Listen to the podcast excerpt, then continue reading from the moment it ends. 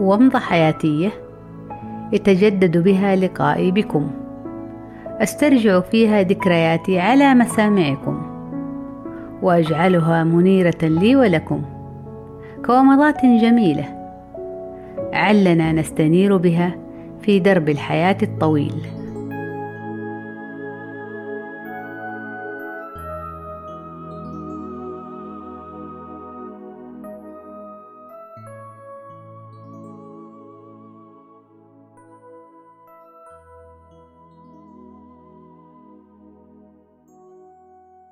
منذ بدء دراستي لهذه المادة وأنا في بداية دراسة مرحلة الماجستير وجدتها صعبة سهلة ممتعة جدا إنها مادة طفيليات.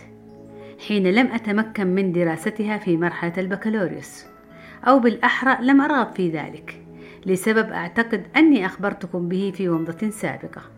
نعم كانت مادة صعبة في محتواها العلمي سهلة بالنسبة لي في استيعابي لتلك المعلومات وحفظها في ذاكرتي بسلاسة ولله الحمد. وبالطبع لم أتهاون في دراستها أبدا، ولم أركن إلى الكسل الذي ليس من طبعي، بل على العكس اجتهدت وحرصت ودرست وقارنت ومن ثم لخصت كل تلك المعلومات الدسمة المثيرة والمتداخلة الكثيرة في أربع صفحات فقط. كانت عبارة عن جداول مقارنة علمية دقيقة بين كل أنواع طفيليات ذلك المنهج. فكانت هي المرجع الذي أجدد فيه ذاكرتي بكل ما يخص كل طفيل على حدة. بعدها أنجزت الجزء العملي لإكمال حصولي على درجة الماجستير. وقد كان ولله الحمد بعد مشوار عملي متعب. لكنه منجز وجميل.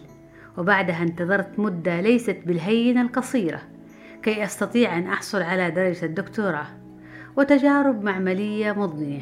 أشغلتني النهار وأسهرتني الليل لكن نتيجته ولله الحمد كانت جدا جميلة ومفخر لي محليا وعالميا. وخلال تلك المرحلتين وأعني مرحلة الماجستير والدكتوراه وأنا منتظرة لسنوات عديدة تجاوزت العشر كنت أمارس تدريس هذه المادة وأنا محاضر. فقط انقطعت عن تدريسها عندما كنت أحضر نفسي لنيل درجة الدكتوراه. ومن بعدها عدت لتدريس مادتي مادة طفيليات بشوق ولهفة وحب ليس له مثيل. وعندها أيضا لاحظت كراهة الطالبات لهذه المادة.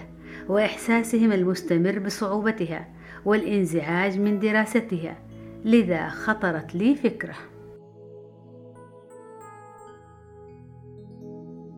كانت هذه الفكرة هي كتابة قصص عاطفية عن كل طفيل يحويه منهج هذه المادة الدسمة.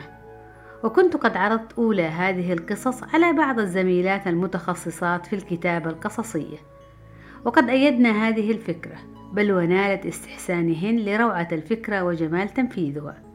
وبعد ذلك استرسلت في إكمال هذا المشروع بحيث شمل طفيليات الإنسان والحشرات الطبية. وحين كنت خلال ذلك أريد معرفة رأي الفئة المستفيدة من هذه القصص وهل ستؤدي الغرض منها أم لا؟ عرضت بعض من هذه القصص على فئة من طالبات المادة. وذلك بقراءتها لهن أو بتركهن يستمتعن بالقراءة على مهل وتمعن. وحينها أتاني ردهن بحيرتهن في ذلك ومن جمال أسلوبها وسردها. هل تريدين منا أن نحذر منها أو أن نحبها ونتعاطف معها؟ فكان جوابي إني أريد الاثنين وهنا عرفت أني وصلت للمراد بتوفيق وإلهام من رب العباد. وكنت قد أسميت هذه السلسلة القصصية لسان الحال حين كان كل طفيل يخبرنا عن حاله بلسانه محدثا لنا عن ظروفه وما آلت إليه أحواله طالبا منا التعاطف معه والشعور بإحساسه وبذلك نال مشروع لسان الحال الإعجاب من بعض الطالبات والتأييد من الزميلات المشجعات لذا أكملت هذا المشروع بحماس قبل أن أعرضه لكل الناس. وفي معرض أنوفا 2022 والذي أقيم في دولة كرواتيا. عرضت مشروع لسان الحال للتحكيم هناك ولأول مرة. فنال الميدالية الذهبية وجائزة أفضل امرأة مخترعة. وحقيقي أسعدني كثيرا هذا الإنجاز ونيله للجوائز العالمية هناك. لذا قررت المشاركة به في عدة معارض لاحقة وقد حصد العديد من الجوائز الدولية. والتي كانت آخرها من معرض تايلاند الدولي في شهر فبراير الماضي.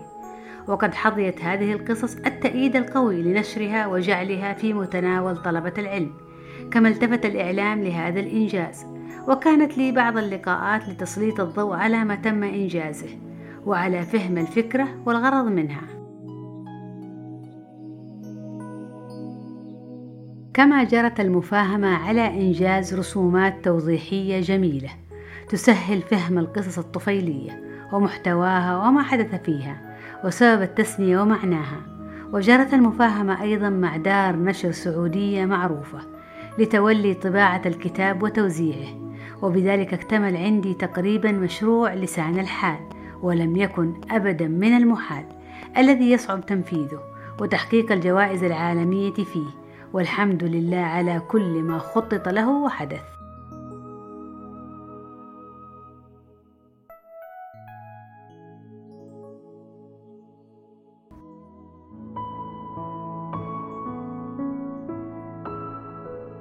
كانت ومضة عابرة في فترة غابرة وفي مخيلتي حافرة أجمل صورة وألطف ذكرى.